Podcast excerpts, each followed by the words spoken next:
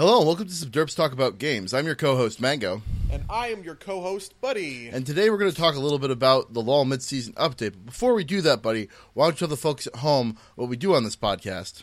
Uh, well, we like to talk about games. Uh, specifically today, I guess with the with the LoL preseason changes, there's a there's obviously a lot to get to. But before we talk about that, uh, well, first we played some we played some Pathfinder. Did we play some Pathfinder? Yeah, we played. Um, we played. Uh, did we play Rune Lords this week? I don't think we played. I don't think we played any Pathfinder. It was an off week for Hell's Rebels, and didn't. I think we may have recorded around Rune Lords. Wait, am I missing that? I think I'm missing. No, Rune Lords is What off. was the what was the first Okay, no, we did we definitely didn't record since playing Rune Lords on Monday, right? Oh, oh, oh, oh! You're right. I forgot that we recorded right after that episode. You you are correct. We have not played since we last recorded. Right. I was just thinking in weeks. And, yeah, what did we do uh what do we what do we do? Well, Wednesday was was was was the off week. It was Shadowrun, Yeah. and then this Monday is it's canceled because I'm in the air, and Wednesday. Um, I guess my well when this episode goes up, yesterday there will have not been an episode of Rune Rune Lords, so sorry in the past. I guess. Well, anyway, um I guess we didn't play any D&D then. But uh you and I probably have been playing some video games. Have you been playing more Dark Souls 3? I have been playing a ton more Dark Souls three, um, as well as some Street Fighter and some uh, and some Smash, just because I've got some friends in town who like to play those games. But um, in my kind of you know gyrating around Dark Souls three. Um, I actually ran into something that I thought was very interesting, and I think you would find it very interesting. It's this channel called Snoman Gaming, and they talk about. I found them because they had a bad design principles game or video rather about Donkey Kong 64. And then I looked into some of their other ones, and there was a good design principles video about Dark Souls, uh, about Dark Souls in general. Um, I thought it was interesting because it kind of highlighted some of the things that you saw as kind of weaknesses, which um, in, in terms of uh, and in a couple different ways actually. So the uh, the first one is um, in Dark Souls. He highlights this this prin- principle called the silent storytelling principle, where he says, or where, where the the author views that the fact that all the story cues are kind of environmental and you have to kind of discover them rather than being just narrated to you as a very positive thing. Whereas, if, if I remember correctly, you in the past have highlighted these this type of, of story highlighting as as being less than ideal. Sure. So, okay, yeah, but I think we're also mincing words a little bit. A lot of the time when I'm talking about storytelling, I'm talking about characters and plot, which it seems as though this stuff is the the the story that happens environmentally, it sounds like sounds to me like it's it's world building stuff, right? Like it's stuff about the setting, and it's not really, you know, like it's not really plot of this happened, therefore this happened, but this happened, therefore that happened, kind of thing, right? Like like plot point to plot point plot. It's this is what the world is about story, um, and those are and those kind of that we've been using the same word to describe both of those things, I think, which has led to a little bit of confusion. Okay, see th- that's that's that's interesting because um I don't know if uh, uh, obviously I know that you're not familiar with the Dark Souls story, but I want to I'm going to describe kind of what it is, and you tell me if you think it's plot or if it's or if it's world building. Fair enough. Let's do Um, it. so, um, like I've said before, most of the story is delivered through item descriptions, but those item descriptions kind of give details about different characters, or like like like a story specific character, or something like uh, a description of an event that happened in the world. Um, but a lot of those like a lot of those events, a lot of descriptions of characters kind of build out the motivations for kind of like you, what you're seeing in the Dark Souls world, um, at least the Dark Souls one in particular, are is kind of like the the consequence of things that have happened before, and all the item descriptions describe what happens before, and you kind of piece together what the motivations of the people that are happening uh, now, like, like like what's happening at the present of the of the game time, um, what their motivations and why all this stuff is kind of happening. Um, you can you only get kind of that background motivation, tho- those kind of background, um, kind of character setups from the item description. Okay. So that I mean I, I okay. I guess it's a little bit of a blend. Um, in the sense that uh, it, it this all sounds like backstory, obviously, which brings up character motivations for people that you meet, right? So it's not Or it's not like it's not of. like the items it's not like the items tell you why you do the do, like is it that like you find items and it's because of the items that you keep going down this path kind of thing? Um, no, it, it's it's it's more like you. So you encounter an enemy, right? A specific enemy, and the only way, like the only way you you figure out exactly why this thing essentially wants to kill you is by reading the item descriptions around it to kind of glean why they're so. Say in in, in case, Sif is is the giant wolf with a sword in the mouth, one of the most iconic Dark Souls one's enemies. Um, the only way you can figure out kind of why this wolf is is defending this grave so so perniciously is is is by reading a bunch of the the the the items surrounding it. At least in the base game. Once the DLC came out, some stuff came out. Um, some more details were revealed through through that DLC. Um, but uh, that's like like you could just ignore it and just be like, I had to kill this dude because his health bar was red. Um, or you could or you could try and dig in and figure out why why why the things that are happening are happening. So this is just about Sif though. This isn't about what you're doing. Do you find out what you're doing? Um well that that part is kind of directly told to you like that that you have to like that, that- that's some of the very little is that you need to ring the bells at the end you either um spoilers for Dark Souls 1 you either link the fire or you don't. But kind of like there's like uh, there's a couple characters that are telling you whether or not you want to link the fire or you don't want to, and kind of figuring out what their motivations are for telling you to link to link the fire or not, um, is kind of up in the air. and You have to kind of decide. Like ne- neither of those endings is necessarily a good ending. Um, like th- there is no good ending. Um, in in, in essence. Okay. Um, I think I think it's a little bit of a mix uh, when it comes to that. It sounds to me like Dark Souls is taking advantage of kind of the inherent game need we have from a systems point of view to progress, right? Um, which is kind of the like I just I want to get my better items. I want to level up and get you know I want to get experience. I want to level up. I want to do all of these kinds of things. Right, the, the almost the Skinner box of the systems. Right, as your motivation for moving forward. A lot of games couple that right? Th- that set of motivations with also story motivations right?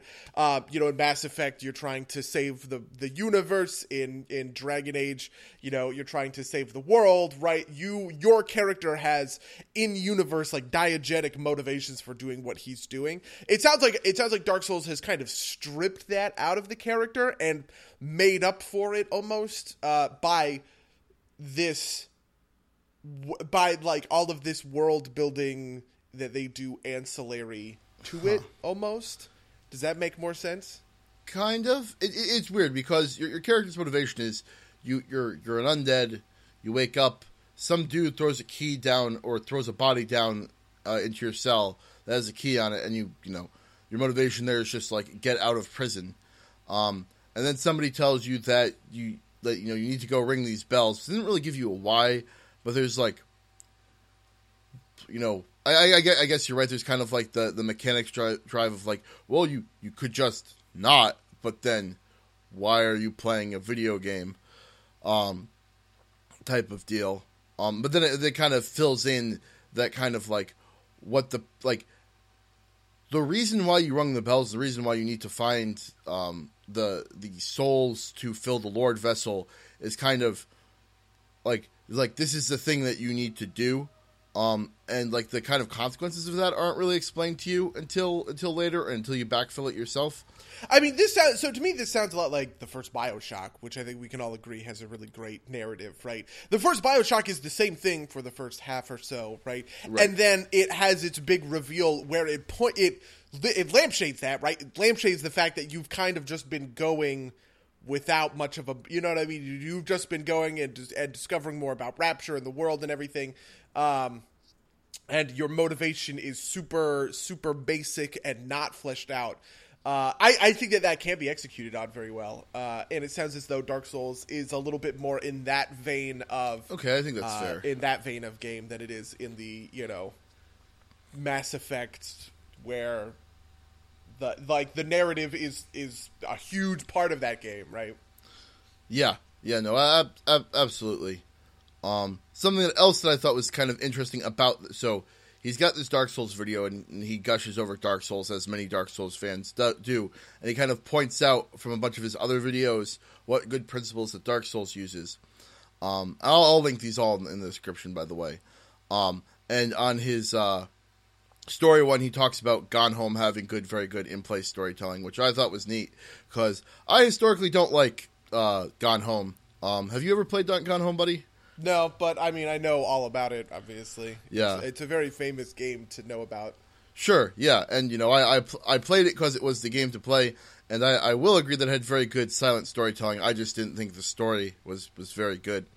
Um, I wanted to go on the record on this podcast and say that I don't think that Gone Home is a very good game, but not because it's a walking simulator. got- got 'em. I know.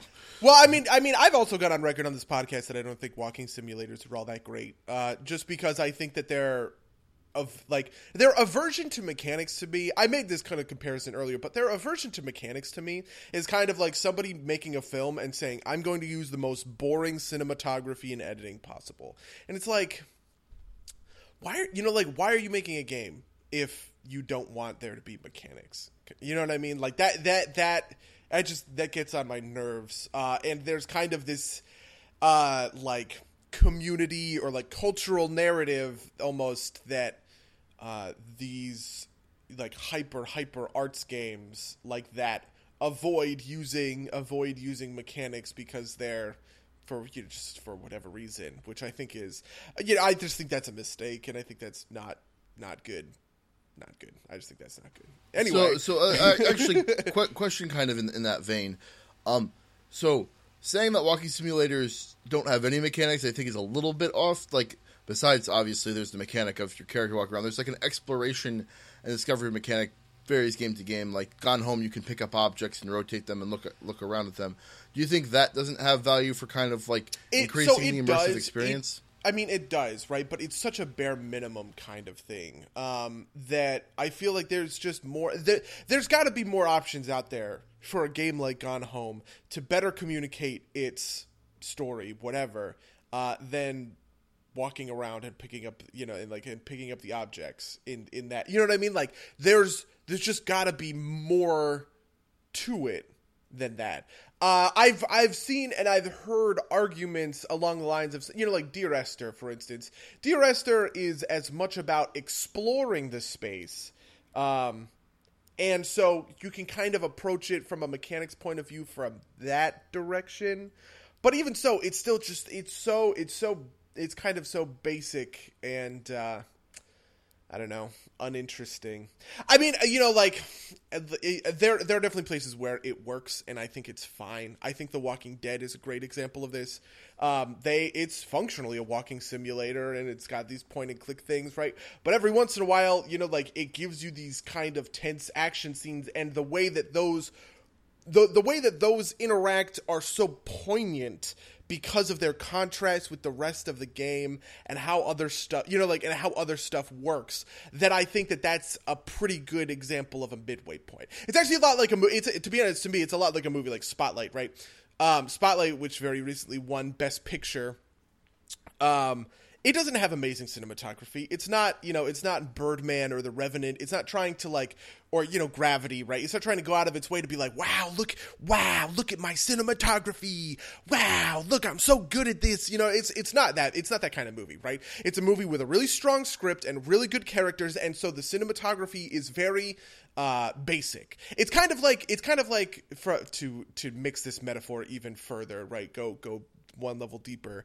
Um, it's kind of like how in Star Wars, Kit Fisto is a master of Form 1 lightsaber fighting, Form 1 being the most basic uh, fundamentals lightsaber fighting form, right? That movie does not do anything crazy. All of its all of its dialogue is shot reverse shot. It's all shot on tripods. Anytime you go to a new location, you get an establishing shot, right? When a character learns a new piece of information, you hit a close up on their face after all of these medium shots on their conversation, right? All, all of these kinds of things, super basic. I, this is all covered in Film Theory 101, right? But it it's it it is very very appropriate for that movie. And if that movie tried to be more pretentious in its uh, in its cinematography, it would have probably suffered from it because it would have been distracting from solid script, solid characters kind of thing. And I think to a certain extent, that's where this is the space that Walking Dead lives in, right? Um, but if I'm playing, if I'm playing to to finally back out of my Inception, uh, if I'm playing one of these walking simulators, wait, wait, wait. and- hold hold on one second. What was the Kit Fisto analogy? I, you, you you lost me at that. I'm sorry. Okay, so Kit Fisto, this is okay. So this isn't canon anymore, I guess, because of the expanded universe. Um, Kit Fisto, and actually, by the way, Emperor Palpatine, uh, in his own way, there are seven lightsaber forms. Uh, the first Sure. one is the one that they teach all, uh, you know, younglings and Padawans or whatever, and it's just the basics of lightsaber combat, right?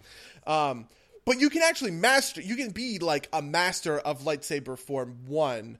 Uh, rather than choosing forms two through seven, which are more specialized and have different strengths. You know, lightsaber form two is about lightsaber dueling, which is what Count Dooku focused on. Lightsaber form three is uh, a very defensive form built to be ver- to be like versus blasters. Obi Obi Wan is a big lightsaber form three uh, user. Lightsaber form four is a very acrobatic offensive style, etc., etc. Um, lightsaber form one is not something that people specialize in, right? They tend to specialize in one of those later forms. But Kit Fisto is like in universe a good example of someone who has just mastered the fundamental basic basic lightsaber form he doesn't do anything tricksy he doesn't do anything crazy right but that doesn't mean he's a bad lightsaber fighter if that makes sense right Yeah. and so, Okay, I see what uh, and so, I was just trying the comparison between a movie like Spotlight, which is very, it, it, it is a masterfully shot film, right? But it is very basically shot. Uh, there's nothing crazy. There's no super long, you know, oneers that you know people like to jerk off about, right? There's no, there's just none of none of that, none of that stuff that is like, oh, Alfonso Cuarón does an 18 minute you know one shot in gravity. It's like it doesn't it doesn't play in that space. It doesn't care about that kind of stuff. And i think the walking dead is a lot like that right? The walking dead uses very straightforward basic mechanics but it always uses them to engage the audience you know and all of those mechanics always kind of back up the uh the the kind of beats that are happening in the story appropriately so even though i don't think that's a very mechanically dense or complicated or complex game i think those mechanics are very appropriate for that game um, I, what i find in a lot of these walking simulators is that this lack of mechanics is uh is it's just not engaging. Uh, it's uh, it it is a boring uh, experience, and so if y- I mean some of them have stories that can carry past that kind of right, but it always feels like a big missed opportunity because there's just you know there's something more that you could have done to engage your audience. There's something more that you could have done to highlight this emotional moment uh, for the player, right, uh, with these mechanics, but that choice was not, you know, that decision wasn't made. Um, that make sense? yeah, yeah, yeah. No, that that that, that we should put a sense. pin in this. I do want to talk about my comparison between gameplay and cinematography in the future because it's something that you and I have argued about in the past, and I'm sure that we could get a full cast. out Yeah, of that. sure. Fair enough. but, Fair um, enough. Um, the only other thing I wanted to point out: Have we talked about Undertale at all in this cast? Besides me saying that it was my game of the year, have you? Have you? Because I know that you tried to play it and you were frustrated by the first I boss. I never went back to it either. Because I just talked about it. I like I kind of talked myself almost out of it um, when I was talking. Yeah, I got really frustrated by the first boss. okay. Um, Um, but I don't know that we actually had that conversation on the cast. Because I, was, we were talking about it and I felt cheated because my strategies weren't working out and the game wasn't telling me that. Yeah, so so uh, just to, to bring it back to my original point was that another another principle that uh, Snoman Gaming identifies as being a good game principle, present in Undertale and or present in Dark Souls, and in this case Undertale is the real morality principle, where your actions have consequences essentially and, and fairly permanent consequences. Um, like with with the equivalent being like in Fallout, let's say in the Fallout series, you can be bad, and then if you decide to be good, you can go do a bunch of good stuff to reverse your karma, essentially. Similarly, in, in, in I guess like Mass Effect, although it's I guess it's a little bit harder to reach the extreme ends without kind of dedicating yourself in one direction. Um, you know, you your your your scale is kind of is kind of a your, your morality scale is kind of a pendulum, and you can kind of swing it however you want. Whereas um, with Undertale and with Dark Souls, you can't really roll back a lot of your decisions. Like if you kill someone, they're dead, um, and the game auto saves, so you can't do anything about it. Um, but something that this highlighted for me for Undertale is, uh, can, can you? So, what exactly made you feel cheated about about the Toriel fight? Well, so I was trying to I was trying to do a pacifist run. I knew that a full pacifist run where you didn't kill anybody um, was possible, and I was taking very great pains to to do that. You know, with wipes and with uh, figuring out just different figuring out just different things. Um, and with the Toriel fight, um, what what had happened was I kept she wasn't killing me. She doesn't kill you in that fight. She brings you to like one HP, but she doesn't actually kill you. Um, I kept trying to piece my way out of that fight, but it wasn't working. And so I decided I was like, oh, well, maybe I have to lower her HP bar, right? It's kind of like Pokemon, right? Where I have to bring her low enough so that I can finally piece her out of the fight. So I started attacking her, and I hit her two or three times for 10 damage, right? And then the fourth time I hit her, I hit her for like 150 damage, and I killed her. And I was so mad about that because because the game had established a pattern, right? Over these three or four shots, each time it does 10 damage. And then out of nowhere, it did 150 damage and I had to go back and restart this fight. And that moment was just so frustrating to me uh, that I that I rage quit. I just put I just put the game down entirely. Um, Okay, yeah, and we, we, we've had our argument about this before. Um, just to, to briefly summarize, my point would be that um, to, to counter or to stand against your point against uh, the game had established pattern is that the game has not established pattern because it's your first boss fight. But I understand your point, and that's that's definitely arguable. But um, the more I, I like think about Undertale and I read it, I think that like you're actually supposed like the game wants you to kill Toriel in the first playthrough. Um, it kind of wants you to play your first playthrough as a standard JRPG. I think it's actually a great disservice to the game that everybody knows about these three runs before I you know I you do get off agree. the ground. I definitely agree with that. I think that uh, part of my playthrough was just ruined by me. Part part of my playthrough was just ruined by me going for you know trying to go for this. Pa- I was trying. To, I was I likened it in our in our talk about it as if I was trying to play Deus Ex Human Revolution the first time out uh, as a with a with like a ghost non lethal playthrough. I know that's possible, right? Uh, and it's very very hard. And I did complete that as a second run. I've played through that game a couple of times. Um, but my first playthrough, I didn't know I didn't know about that. I didn't care about that, right? I was just playing the game, and so. Uh, you know, I, I killed some guys. I just all all of that all of that stuff, right? Um, because I wasn't really thinking, and I didn't know the consequences uh, along those lines. Um, and I think I would have been just as frustrated in the Deus Ex scenario, just because of how well it would have been a little bit different, but just because of how like tough it was uh, and how unforgiving stuff is in uh, in de- in the the Ghost playthrough of Deus Ex when you especially when you don't know what's coming. You know what I mean? Yeah, yeah, no, absolutely.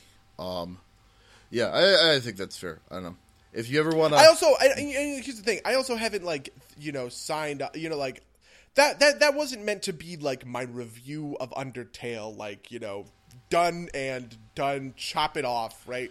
Sure. Um, it was the it was it was just my first impression based on that one. It was just my first impression based on that one play, and then. I, you know, obviously, because I was shit talking a game that everybody, everybody really, really liked, it became a gigantic fucking argument. as as, as it usually does. Um, but yeah, um, if you if you ever want to go back and explore that game, I'd love to talk about it at some. I feel like I, I feel like I have to. I feel like we do kind of have to do a cast on it, just because it's so it's so kind of ubiquitous at this point. You know, I was thinking that. What was I thinking? I actually had an idea about this. Maybe I'll talk to you about it after the guest. But something where like, um, you should go play a pacifist run through on your own. Maybe we stream a genocide because I've I've only ever watched a genocide playthrough. Um, maybe we could stream a full genocide playthrough just because I feel like that'd be that that'd be good for me feeling bad about myself for the next week or so. Um, but yeah, maybe in the future. Um, but yeah, um, I just kind of wanted to bring that up because um, I, I really like the essentially what they, they call the real morality principle, which is you know once you kill Toriel, she's dead. And um, spoiler, more spoilers for Undertale um, is um, there are certain actions you can take in. It's not really spoilers. I'm being very vague, but there's certain actions you can take in the game which are kind of like you can't run them back. Like they affect your like if you finish the game in one way, it will affect your um, save files going going forward. Um, and so you know you're, you're kind of like locked into that. But Undertale also has a lot of like fourth wall breaking type elements that kind of make it fit that game better. But uh, yeah, that's that's all I kind of wanted to uh, uh, talk about with that. Um, but yeah, yeah, fair enough. Um, but Dark Souls three is a lot of fun. Just killed a big old demon and got myself a big fire axe. Oh boy, oh jeebus. Um, yeah, I've been playing. I've been playing Civ Beyond Earth. I literally actually like two hours ago just uh, just completed my first victory uh, I think in that game where I did one of the special victories rather than like domination or whatever. I really like these special victories. I actually really like this game. I was I like I, I I'm really glad that I said this initially about it, which is that I feel like it's going to get better with like a first expansion because it really has gotten better. Um, and it is better than Civ 5 in a couple of ways that I think are very understated by like most of the community who kind of like has sweared off Civ BE and and only sticks to Civ 5 because like you know my I at first I thought the AI wasn't being aggressive um but the AI actually does get very aggressive uh in the in the mid to later stages of the game. I didn't have very aggressive uh this is also because I was playing on a very massive map. I didn't have a very aggressive AI um, initially, but as I got stronger and stronger, um, I did get caught in alliance wars a lot. Um, and because of how they changed the diplomacy system, it, it's it's kind of like really tough to talk about without all this context. Okay, so they changed the diplomacy system so that you get a resource called political capital and then you spend that resource in kind of per turn increments in order to get agreements that give you bonuses with uh, other civs, right? And there are five like levels of diplomacy. You can be at war with a civ, sanctioned by a civ, which means that you cannot trade with that civ and you cannot make any agreements with them. Neutral, which means um, you can you can make agreements and trade with them, but that's kind of it. Cooperating, which gives you open borders, and then allied, which means that if anybody declares war, you declare war with them, kind of thing, right? And for those last three, as you go from neutral to cooperating to allied, um, you actually get better benefits from um, the agreements that you're making, right? So, for instance, uh, I had an agreement that was you get plus one health, which is like plus one happiness for every strategic resource of on on like on the map, right? And it goes from plus one to plus two to plus three for when you get it from an ally.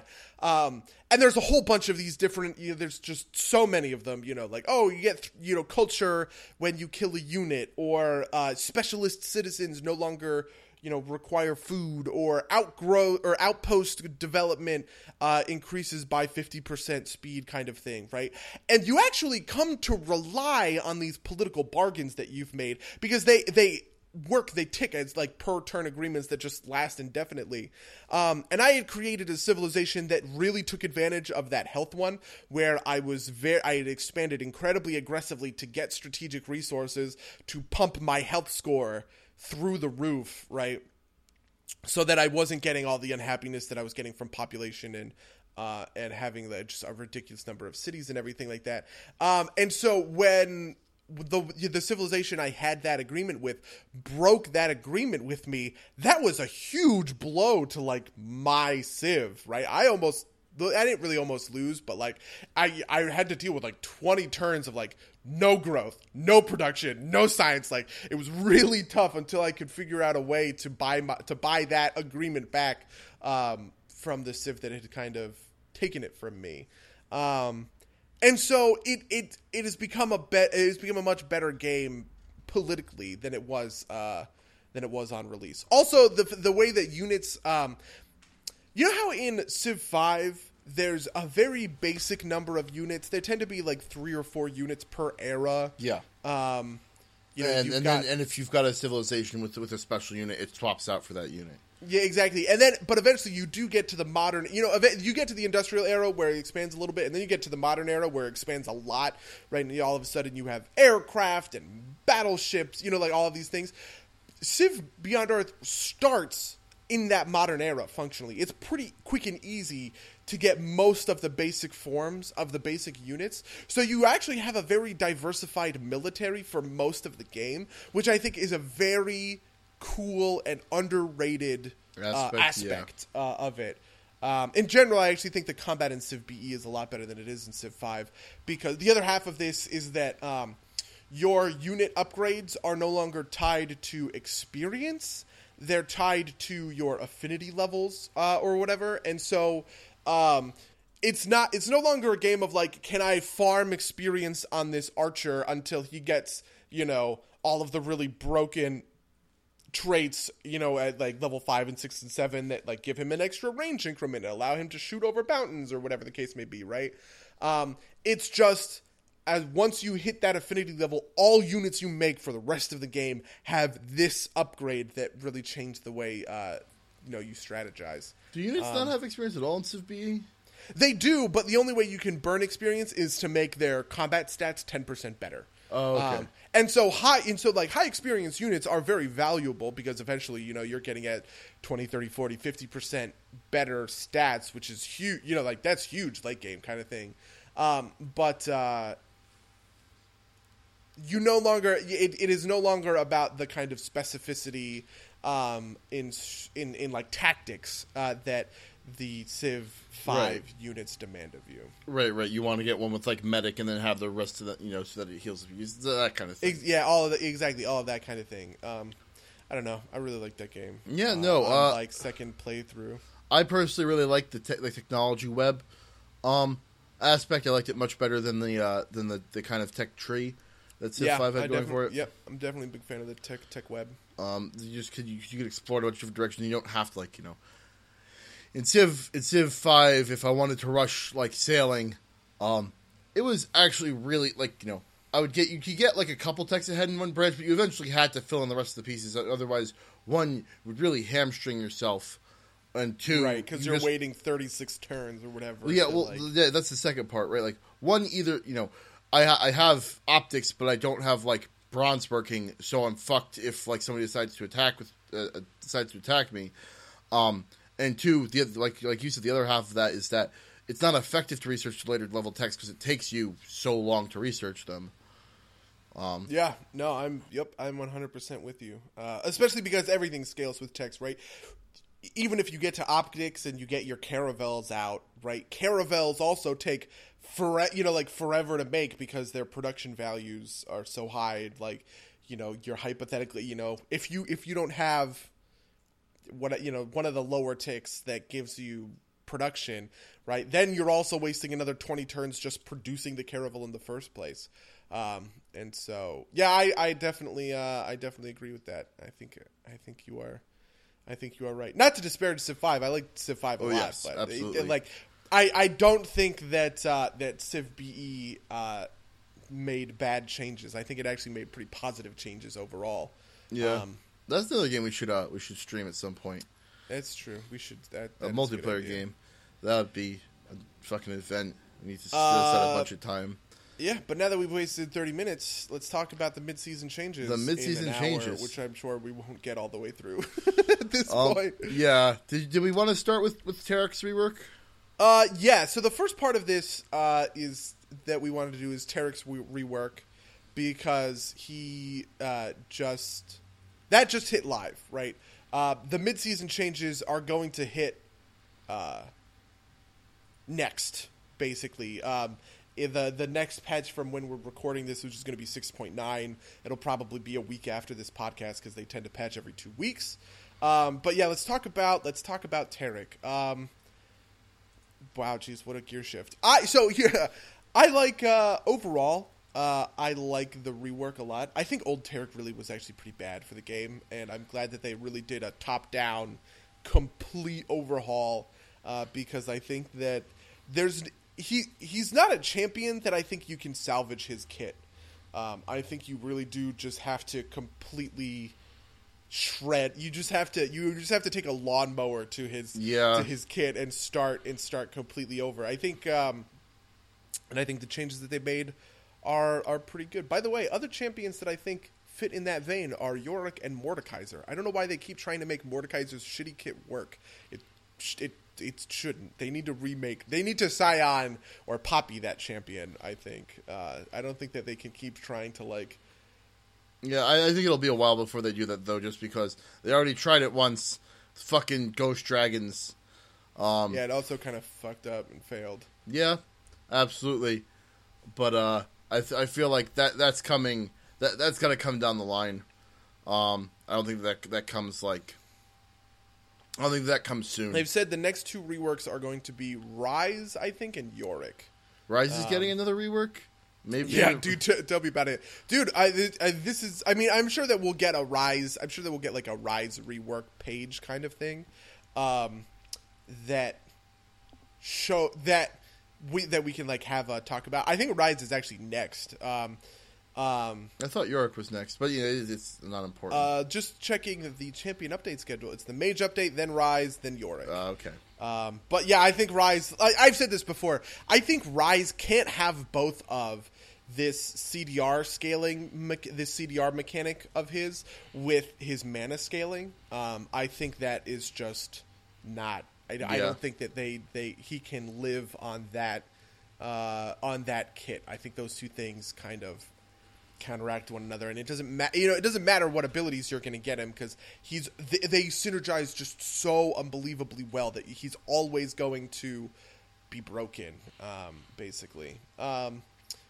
but we're here for Taric, I guess. Uh, Yeah. Um, yeah, have you played with the Taric update? He's like banned in every one of my games. I, I have played alongside of him. I have played against him once or twice.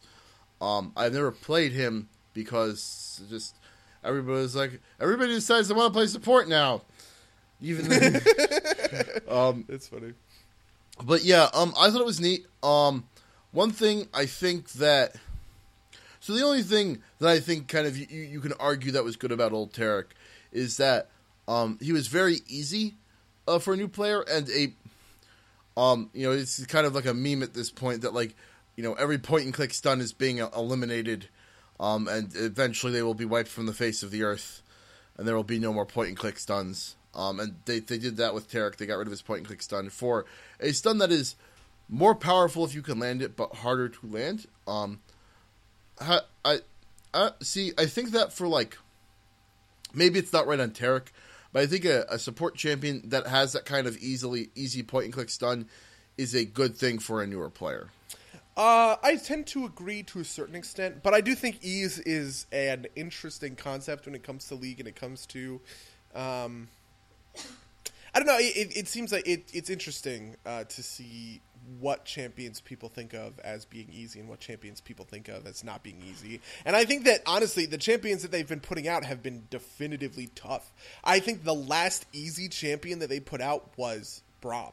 Um, They they have said as much themselves. Exactly. Yeah. I mean, that's. a- I, I'm. I'm not even saying that as like a me opinion. That's just a quote, right? Uh, that of all of the like the past twenty champions that they've put out, um, I, they it it they. It, it has only been Braum. That's the only one. And I don't even honestly think I actually don't think that Braum is all that easy. Like compared to Yasuo and Kalista, yeah, of sure, of course he's of course that's easy, right? But um, you know, compared to I don't know, even champions like Leona, who I think of as a pretty easy champion.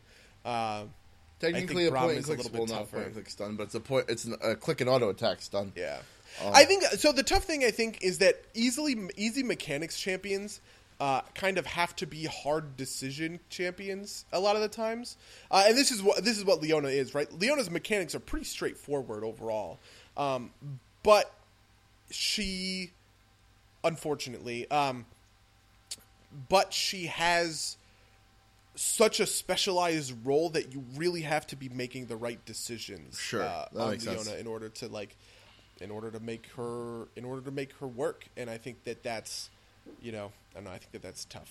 Um, I also think, by the way, that some of that it's not they're not entirely bad at this. I think champions like Jinx, uh, there you know there there are certain champions that are just straightforward, right? I think Jinx. I think you know Vi. I think. Uh, uh, just looking at these champions. See, I even actually secretly. Um,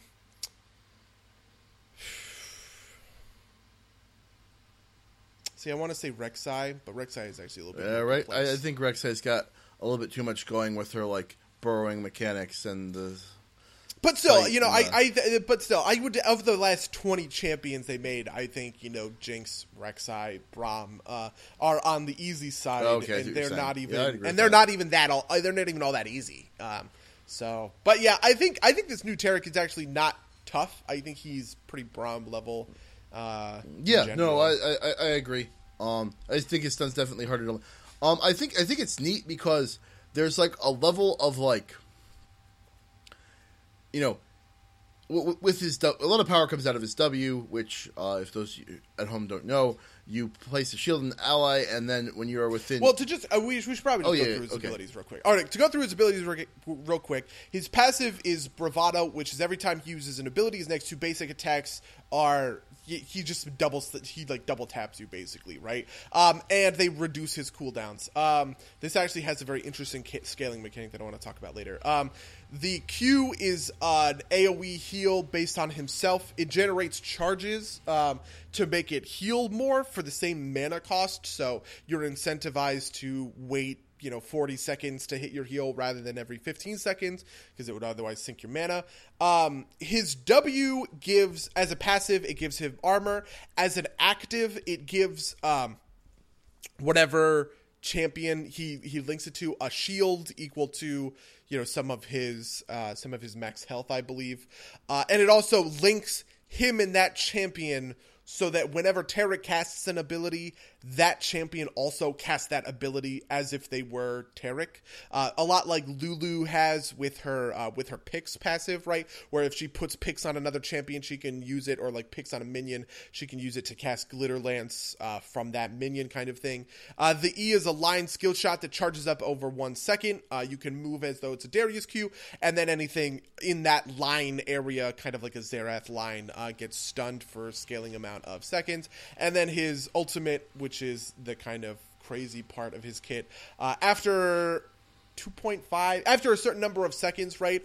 Um, you and any champions in a nearby PBA PBAOE radius uh, are immune to damage a la Kayle ult. Uh, this obviously triggers with his W so that two zones effectively can be made for invulnerability. Um, so anyway, his W.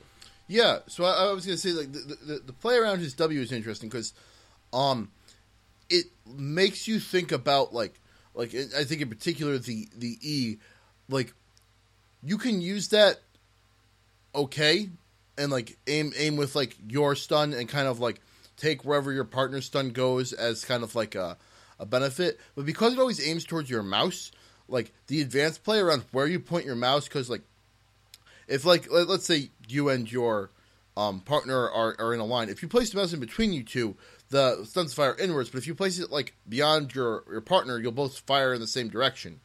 Um, I think that level of complexity gives him a lot more depth and nuance and, and advanced level play, um, without sacrificing his ease of playability for for players for you know for situations you can't think that hard. Um, I also think one of the key things about his kit that, that really introduces a an important weakness is the fact that there is that um, couple seconds of non invincibility for the invincibility procs. Because I've been in a lot of games where you see the, the Taric start to cast the, the, the invincibility, and you just focus murder the person before before it can go off, and it's as ineffective. So you know the, the kind of timing I think is a, is a very important skill, and even though it's not mechanically intensive, it's still it's still a, a high decision making point, which I, I think is I think is it's a different type of difficulty that's good for a different type of player. Yeah, I definitely think Taric is a champion that a new player could pick up and do fine with, right? Um, if if if a it like he has a, a pretty high skill floor is is how we would describe this kind of thing, right? Uh, whereas um, his skill ceiling is actually also pretty high because I think there is a lot of nuance to doing exactly what you said, right? Like using the mouse cursor with the du- to hit this double stun to get twice the area for it, uh, using um, you know sw- swapping in and out of Bastion um, between allies correctly, using your Q cooldown reduction correctly. Uh, I actually want to talk about that Q for a second because I think it's actually a really interesting point, and I really, really hope they implement this kind of mechanic on other champions.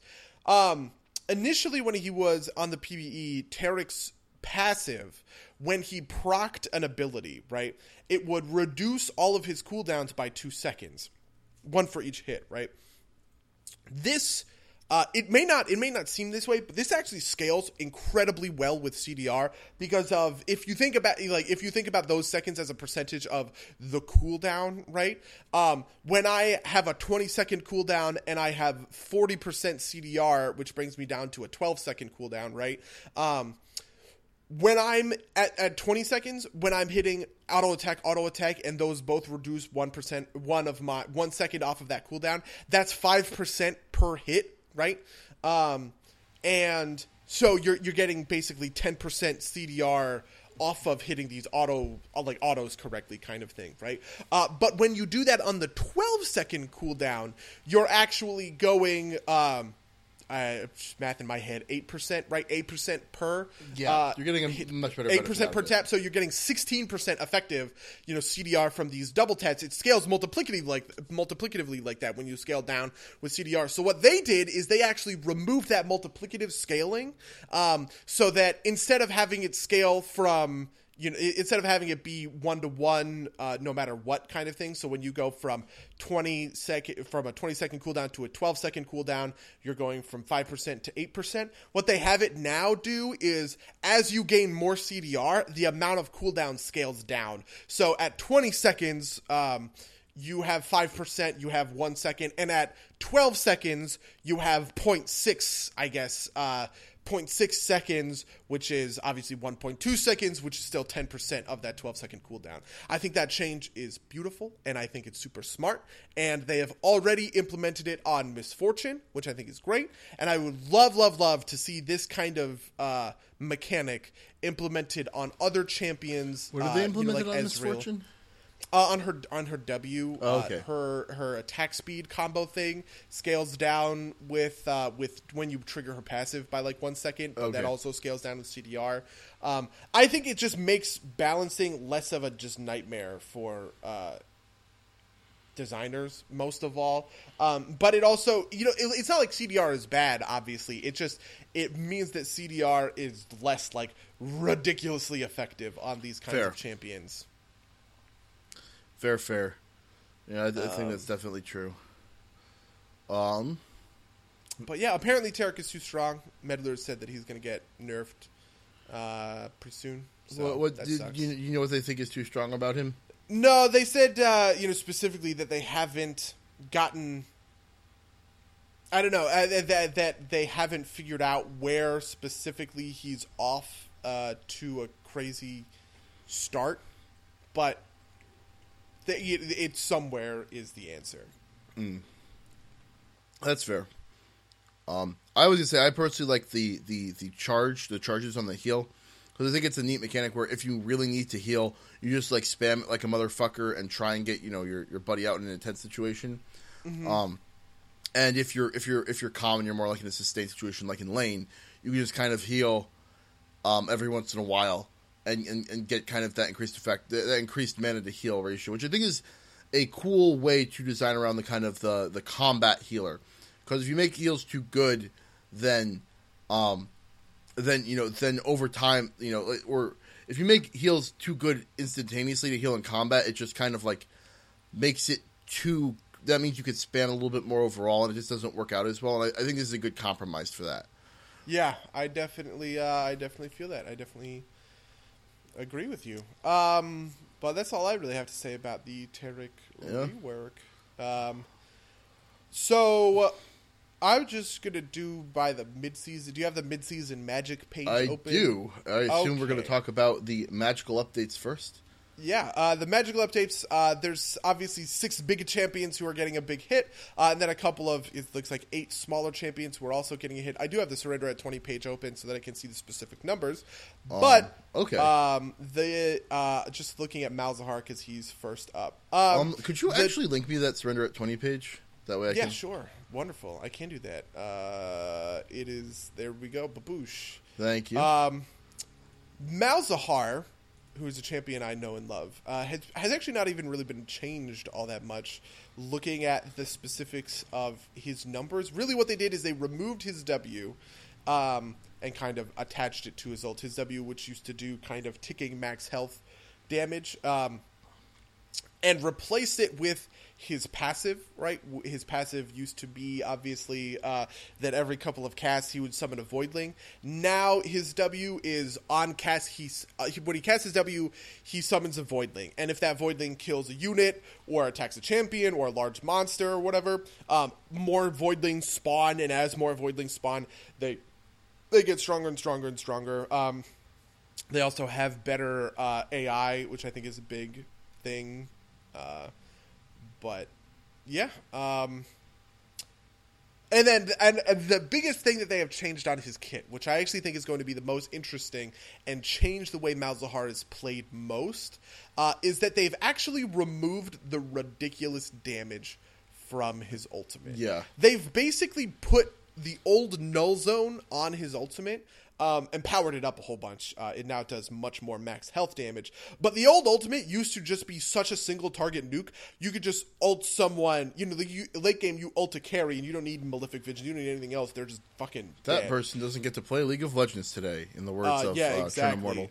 Um, and uh, and so now that person still doesn't get to play League of Legends, but they don't necessarily die, which is a big change, I think. Uh, it also creates a zone around them, which makes it better for team fights. Malzahar kind of uh, explicitly used to be pretty shitty at team fights because uh, you had to land his tough to land Q or his uh, small area W to get like AoE damage off, which is a big you know, that, that's a big cornerstone of what it means to be a mage, right? To have kind of big AoE damage in team fights like that. Uh, and so this Nether Grasp allows him to do that in a more uh, straightforward kind of way. Do you think he's getting back all the power that he's losing when he's? Um, I really don't know. I even I it's tough because looking at the Void Swarm or whatever um, from his W, uh, it is harder to parse how much damage is going towards the Void Swarm. the Void Swarm, Yeah. right? It feels like a full combo Malzahar is going to be doing more damage, right? Because the, just the Void swarm is just so much more powerful. Um, the uh, the other thing, so the damage on his Q got reduced a little bit, but the but um, uh, I, actually looking at looking at it also on his E. Um, Yeah, that, that's that second part on his E where like, it, even though it does less damage, it gets refreshed if you use a Q or an R on him. I, I think I think I missed that part the first time around. That seems like a a a more counterplayable, I guess, way to, to kind of increase his power. Uh, really, I don't think that it's actually kind of less counterplayable as far as I see it. A good, it, I like it as a Malzahar player because, especially like early game, you, your E's fall off when they can't kill a full like kill a full minion wave or whatever.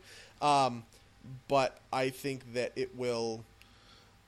Uh, uh, the reason I say it, it seems like more counterplayable is like before, if you got the E on you, you were taking that much damage, and that that was kind of it.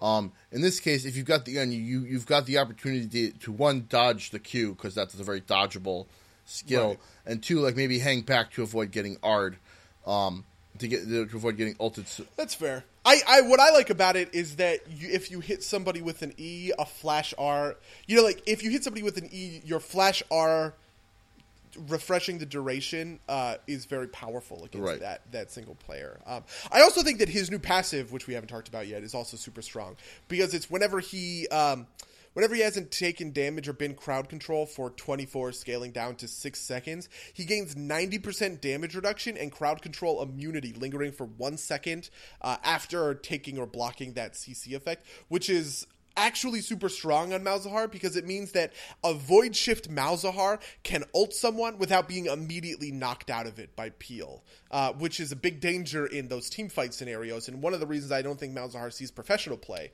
because professional players are so good at seeing this kind of thing um, that they would basically. Uh, you know, the, your Janna would just instantly remove that CC from you by CCing Malzahar.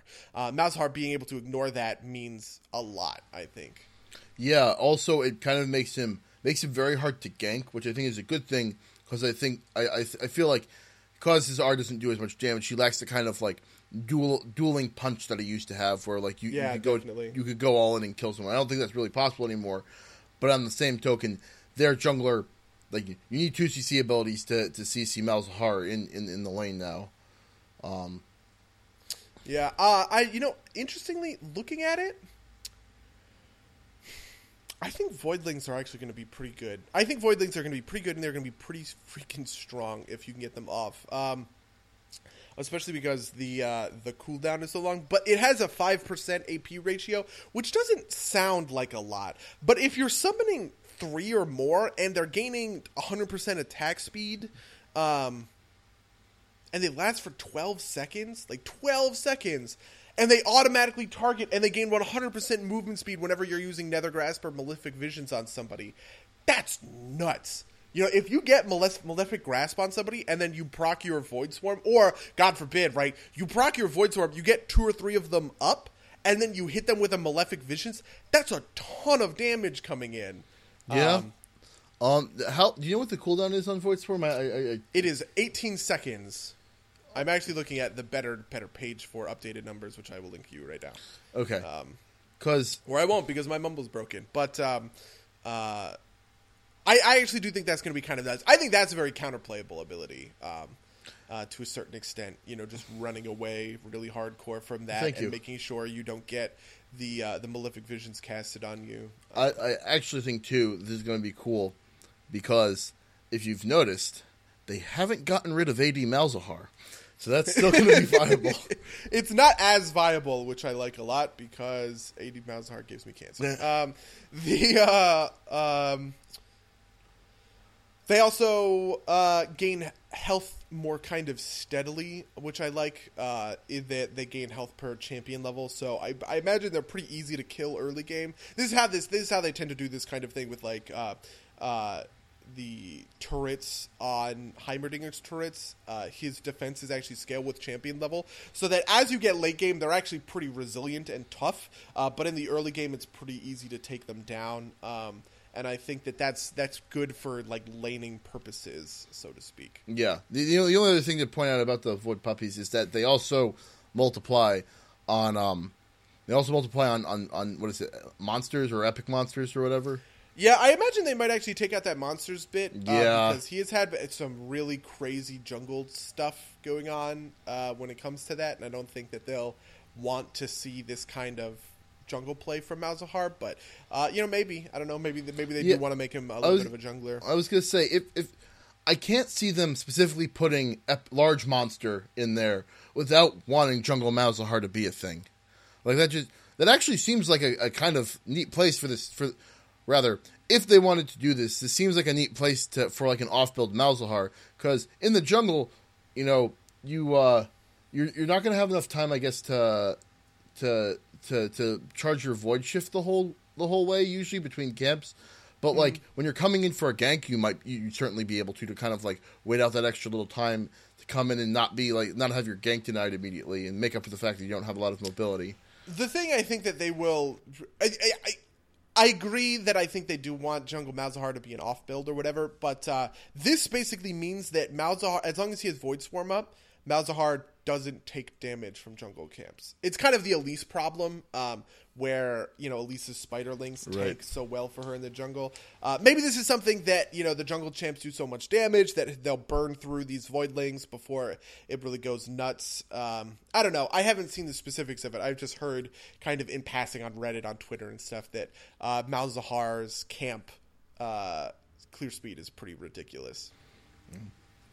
Well, we'll uh we'll see how. Well, I guess we'll have to wait till live to see how that turns out. Uh, yeah, I guess we will. Uh, the next champ in the list is brand. Uh, the big change to Brand, basically all of his skills are remaining functionally the same, right? The numbers are different, but the functions are basically the same, except for his passive, um, which is now a stacking passive, and this is basically like the coolest change in the world. I actually think this. I like this. I like this update. Oh, Kind but, of more but than I like buddy, almost well, all of buddy, it's a three stack passive, buddy. I know, I know. Um, yeah, I, I actually know, like it a lot too. Um, Um, it it so it's it's worse than what it used to be. It really seems like they're targeting support brand, um, where uh, instead of it being eight percent over four seconds, just basic. Uh, anytime you hit a skill, eight percent over four seconds, it's two percent max health over four seconds. Um, but it stacks up to three times, and when Blaze reaches max stacks on a champion or large monster, uh, the Blaze becomes unstable, and it detonates in two seconds, dealing uh, it looks like 12 scaling up.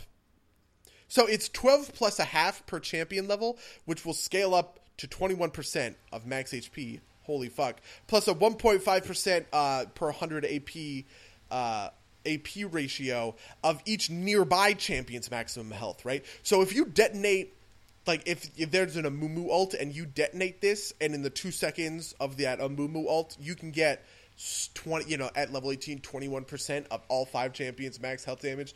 That's ridiculous. Um. Uh, oh, actually, sorry, it maxes out at level nine at sixteen percent. Um, and it's still a lot of uh, it's still a lot of health.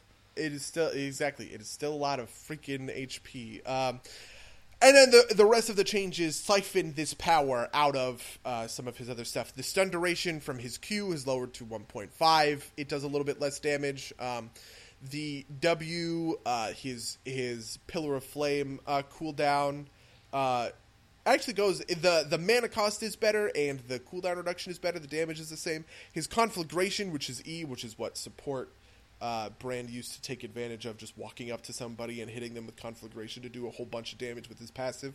Um, that cooldown is being lowered. Uh, the damage, the base damage is being reduced, and the AP ratio is being reduced. And then his R damage is being reduced uh, by quite a lot, but it now slows uh, by 30 to 45 to 60%, and it prioritizes stacking Blaze on champions, which I think is a really neat mechanic.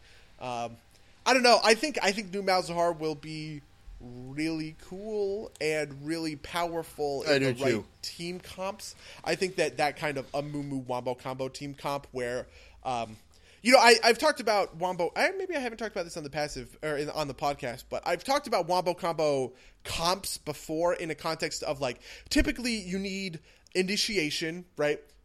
You need Malphite Ultimate to to Malphite Ultimate, Amumu Ultimate to kind of lock everybody in place, right? Um, and then you need a damage source, which is like you know Miss Fortune Bullet Time or Katarina, uh, Katarina Ultimate. This is going to be a fantastic damage source for those kinds of team comps. Um, so yeah, I don't. I don't also really hopefully destroy, just completely murder support Brand because that gives me cancer and I don't like it. Uh, No, I, I'm excited for the change too. Um, I would think though that like the the de-emphasis on AP scaling would make. I mean, I guess it'll make support Brand weaker anyway. Well, I think the the AP scaling uh, they, they de-emphasize AP scaling on the Q and the E because they can up it and, On- and on actually the R. passive. because they up they gave him an AP scaling on his passive. He has five damaging abilities, so having having hardcore AP scaling on all of them is a little uh, yeah, that's fair. All right. Well, I think I think you've said most of anything that can be said about Brand. Um, what can I say? I'm excited. Yeah, I am too. No, it's it's it's it's very much like you turn people into bombs. Hooray! Um, I'm the only thing I'm a little bit maybe not concerned about, but um, the thing that I think is going to be tough to see how it plays out in reality is how easy it is to keep people clumped so that the passive goes off because there's a two second fuse on it, um, and so a mindful player will be able to spread out, um, and a mindful team, I guess, would, was for you know, as this isn't the case, I guess, with most wombo combo comps, is you stay spread out so that the wombo combo can't can't go off on you. Um, Yeah. It'll be interesting to see how how how well that, that plays out in live play.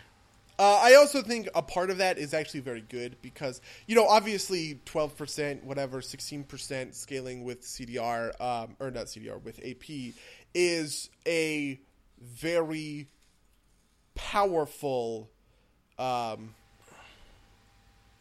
change, Right. In in this in the sense that like because it has this two second fuse, it is allowed to be devastating in a clumped team comp scenario, and it is allowed to be good in a single target scenario, which is kind of like I think the I, I think is like the perfect version I of it. You want it to be yeah. good, but because there's this fuse, there's there's that bit of counterplay where you can just run away um, from your from your allies to hopefully not proc it on everyone.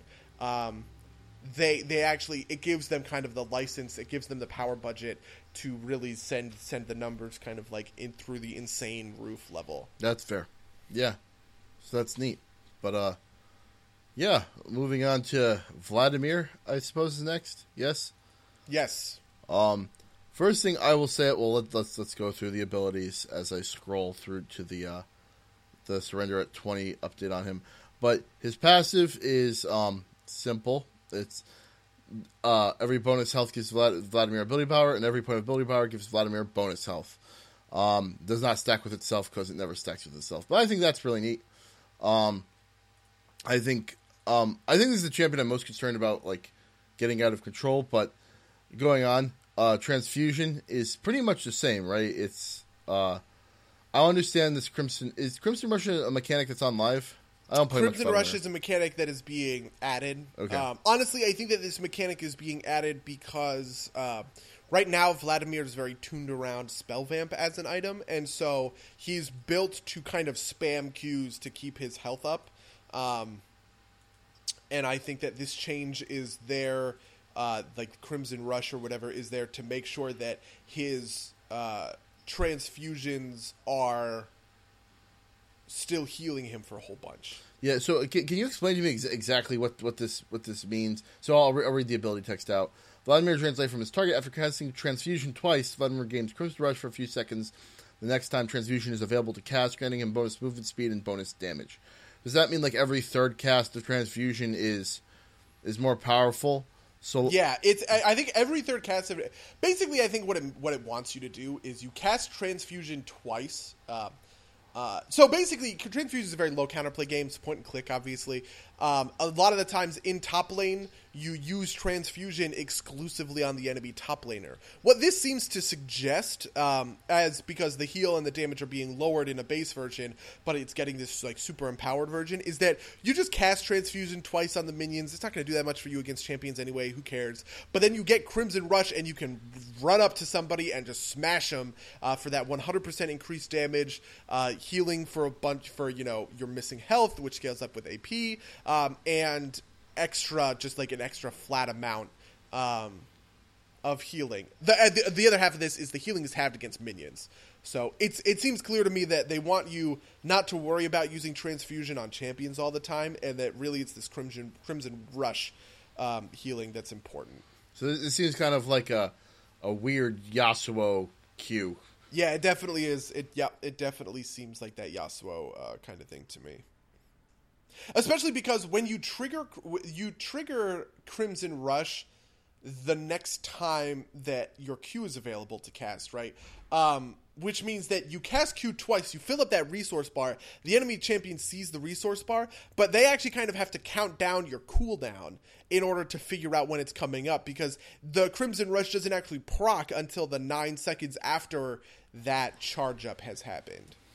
Yeah, no, I think I think that that's that's really I think that I think it's good in that it allows for like both counterplay and because it, it's dodging for two point five seconds essentially. If you can stay out of range for two point five seconds, then it falls off and they don't get the Q on you. It's, so so it's very counterplayable and it's also kind of very skilly because or, or or requires some amount of skill because you need to keep track of when when that uh wh- when that cooldown is going to proc and how far away you need to be to not be rushed down by it.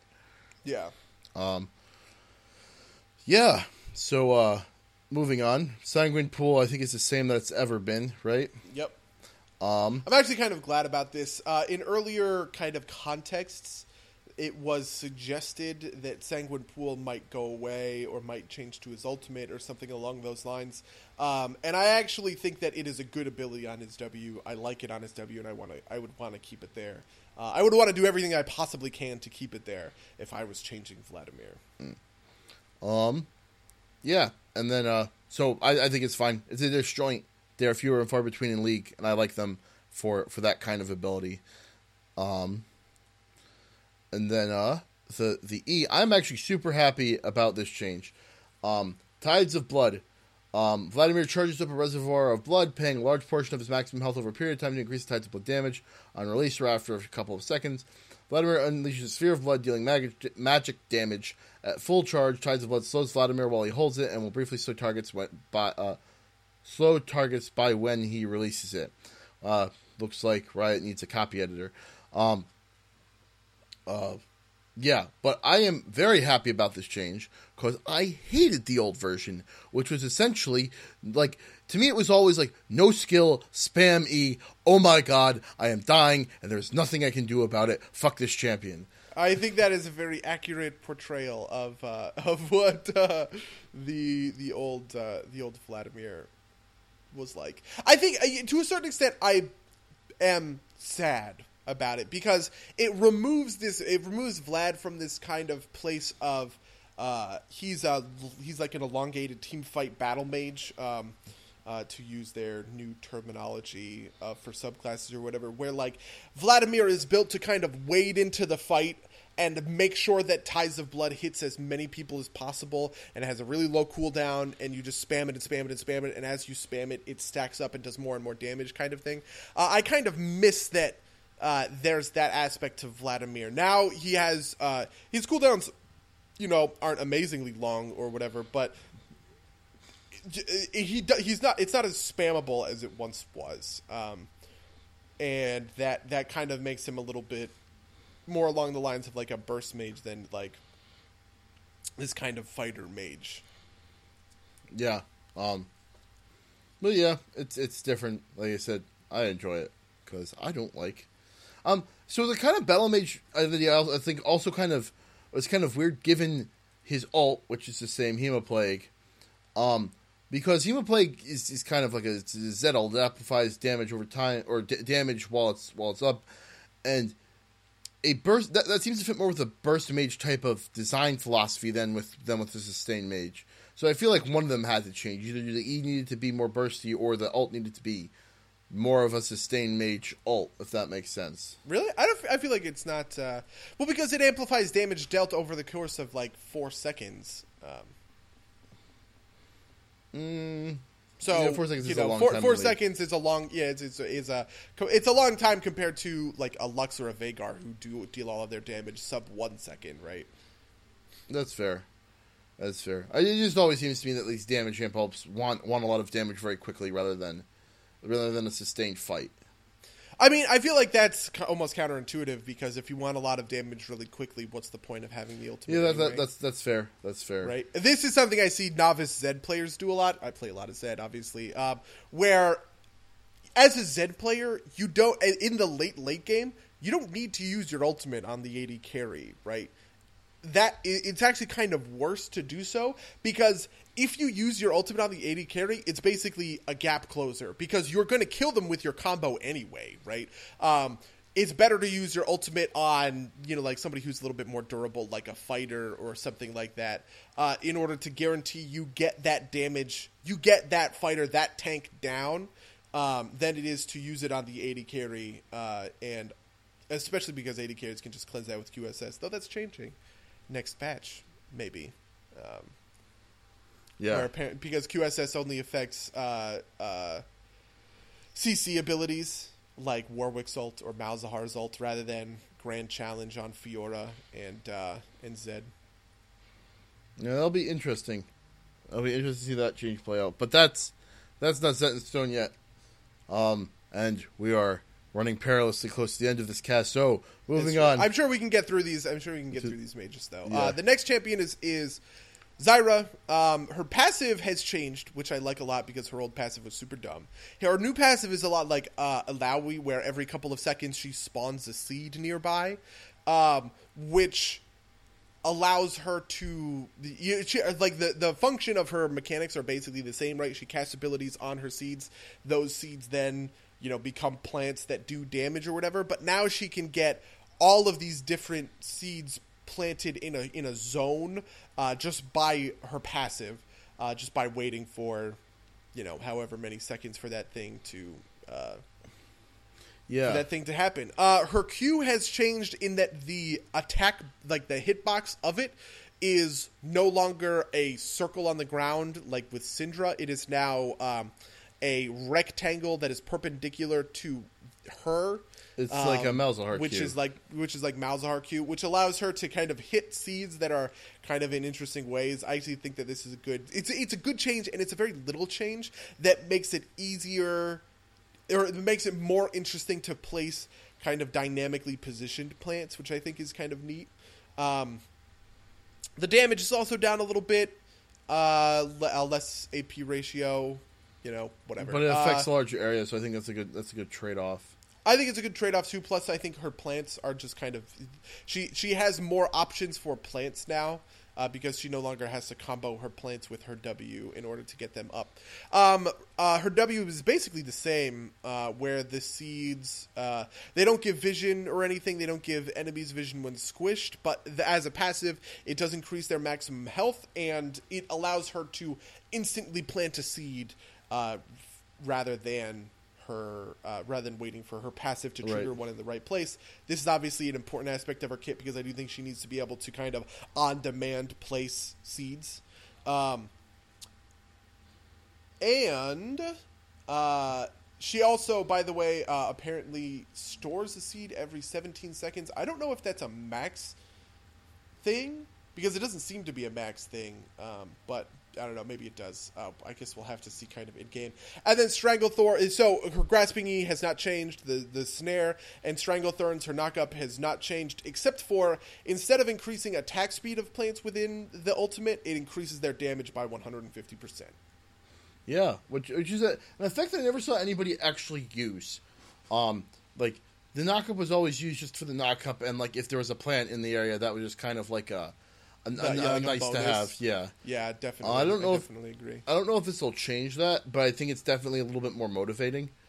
Um, so it'll be interesting to see see how how that works out. I think they're really gearing Zyra up to be a long-term zone mage, right? Yeah, there are sense. certain zone mages right now that exist. Uh, you know, obvious examples are like Heimerdinger or someone like uh, you know Ziggs is very much a zone mage, um, but Ziggs is a very fleeting zone mage in that he can move his zone around pretty quickly without too much trouble because you know obviously his zone is just his uh, his satchel charge and the the uh, minefield or whatever. Um, but Zyra, you know, she has to kind of invest time in her zone, which I appreciate. She has to stick around that dragon pit, wait for her seeds to spawn, and then create, you know, just like a huge thicket of plants that people have to wade through. And that's when Zyra's at her, at her, you know, most powerful, right? Uh, but when Zyra is you know, just when, when when Zyra is moving around the map, she doesn't have as much on-demand power as someone like, you know, Lux, whose on-demand power is entirely on her kit all the time. Yeah, that makes sense. That makes a lot of sense. Um, But yeah, I, I think uh, uh, honestly, I think the biggest change is going to be with bottom lane. These changes to me read kind of friendly to bottom lane. Yeah, I uh, because more seeds, more plants means that. Uh, I feel I feel like it all. Mid- it- go on. it, it's it's harder to do that in mid lane um, because of just how that lane is set up and how short it is in general. Um, that I feel as though kind of creating creating a zone or creating like a thicket of plants to wade through doesn't give you as much of a benefit because it's pretty easy to just run back to your tower when you're getting ganked kind of a thing. Um, but in bottom lane that's a big deal right? And if you can create this unmovable mass of plants in the middle of a lane uh, in, a long lane like that that's that's real strong i think. I also think it's going to be great, or it's going to be great for discouraging ganks. Like a jungler comes in and you just throw down, you, you throw down your ult, and then if you've got your any of your plants planted up, or you throw your skills up to plant up the plants, that just means that like anybody caught in that's going to get like fucked by the plants that are coming at it, and even if they don't, you've got a lot of time to get away. Um, yeah, definitely agree. Yep, I definitely agree with that. She's going to be a more damage focused Janna, I think. Yeah, Um, that makes whereas sense. Janna, you know, like Janna buffs up people or whatever, but is also very disengaging. I think Zyra is very is very uh, damage focused, but also very disengaging. Yeah. All right. So uh, next on our list is Vel'Koz. Sorry to kind of push it through, but we're uh, I didn't have anything else to yeah. say. Uh, Vel'Koz.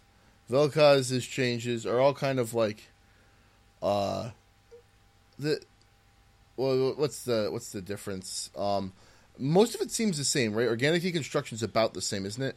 It has an AP ratio now, Okay. which is cool. Uh, but the big thing is that the R no longer applies it on its ticks, which is, well, I guess we'll get to that later. Yeah. So the, the, the difference with the Q is that um, it ref, it refund it refunds mana on unit killed, which is good for, for I think it's good for him because I think he, he used to have some, some mana management problems. So I think this is good.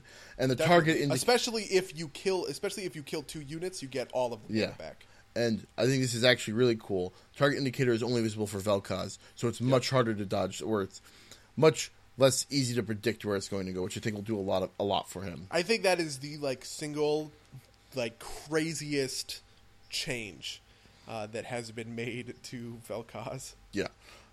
Um, w and E are most the same except for reduced ratios, um, which is what it is. I think it's to take power off of that because the big new thing on the on the ultimate is that even even though it does not apply stacks of organic deconstruction, if it's already deconstructed when you fire it, it deals true damage, which is crazy.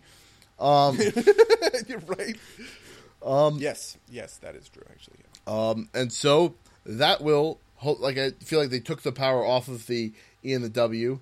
Um, that way they can put it on this R, and it's going to require a little bit more setup from Vel'Koz. Is there's going to be? It's not just going to be like like laser, laser, laser, laser.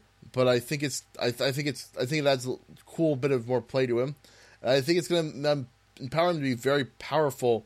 Um, and kind of deal with like he's very immobile and the, the ability to kind of like while while they're closing in on you you've got maybe like a second to put three stacks on it and then try and like uh laser them down i think that's going to be really cool really good and really cool Uh, I definitely agree with that. I think he kind of sits with Brand on this list as almost like a hyper carry mage. I really feel as though they chewed out a lot of the utility almost on his kit in order to up the like the impact of his damage. yeah Um, I don't think this is you know like this is a champion that I feel like rushing tons of ability power on is going to be ridiculous, right? Like, um, I don't know. I, I feel like I feel like the days of you know this this Rylai's, uh, Liandry's Vel'Koz are probably going away because the true damage on R is obviously like unaffected by that. And what you really want to do is you just want to set up for just the biggest, splashiest, most powerful uh, lasers that you possibly can make because that'll just turn a fight around. Yeah. if, you know you land it right. not, not like not only is it going to be true damage if you land it right they've increased the damage by a lot and they increased the ap ratio from 0.6 to 1 1 And they and they and they uh, and they lowered the cooldown. like So jesus they really Christ. they poured a ton of power into Yeah. this ultimate.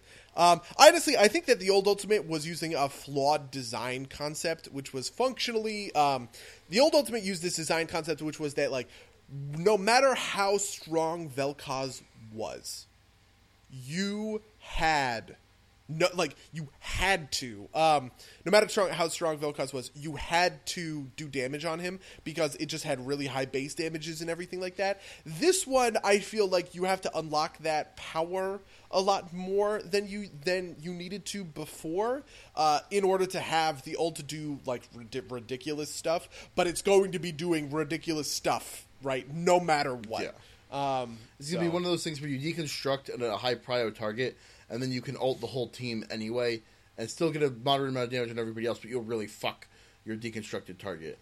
Yeah. Yep. I definitely uh I definitely agree with that. Uh the next mage on the list oh is Cassiopeia. Cassiopeia has some real interesting changes.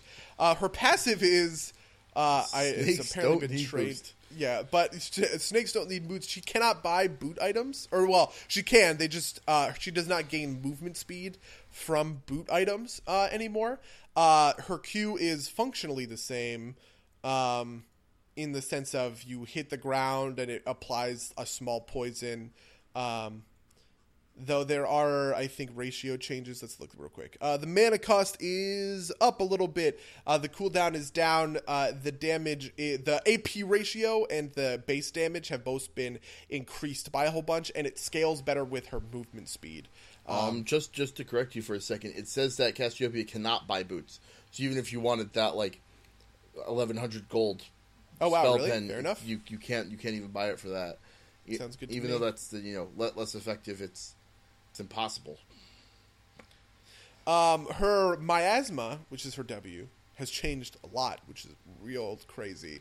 Um, it- now she spews venom in this arc, so she kind of creates this like at max range, a bunch of little pools of poison, right? But while you are suffering from that poison, you are grounded, which means you cannot use movement like abilities, right? You can't flash or blink or do anything uh, while you have that poison on you. I think that's a which really cool mechanic, and I hope I that they included it on other champions as well. Oh man, me too. I love it. I think it's super neat. It's super interesting. Uh, I actually, people have been talking about how it's powerful. I actually don't think it's all that powerful, right? Because you still can move and you know cast abilities and stuff like that. It just it really destroys certain high mobility champions, which I think League has kind of a weakness to uh, to a certain extent, right? If you can if you can create basically. Uh, uh, uh, if you can create a world where you know half of the silences in the game or something like that are replaced with this ability,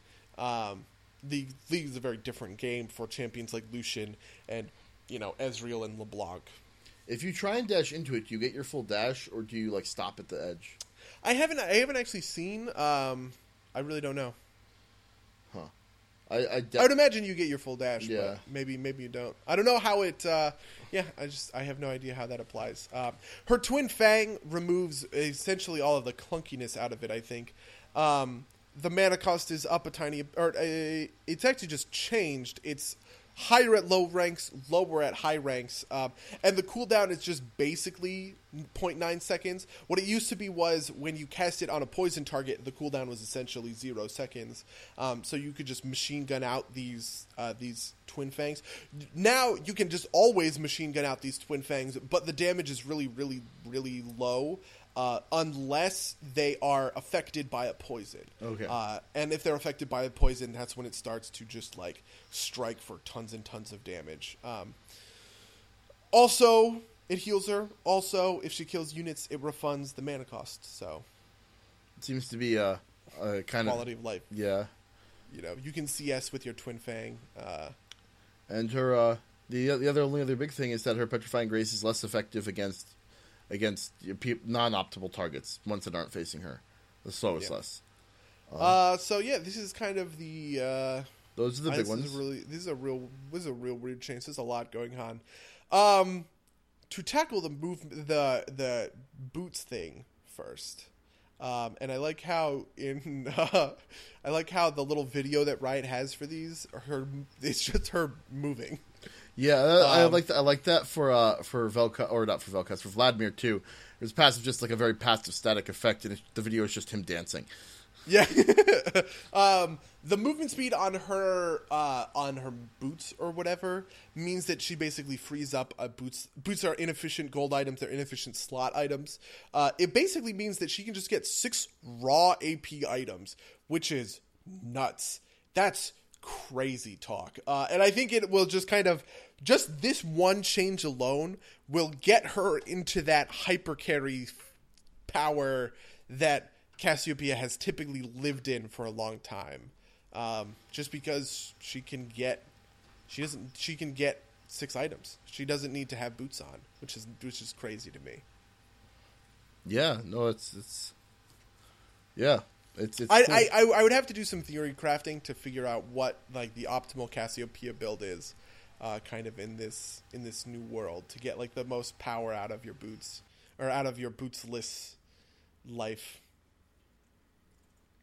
Um, then obviously we we've talked a little bit about the grounded thing. Um, I also think that the the way that this skill is made also makes it tough to land, which I think is going to do a lot for kind of splitting up fights more than it is uh, to make her like a raw team fighter.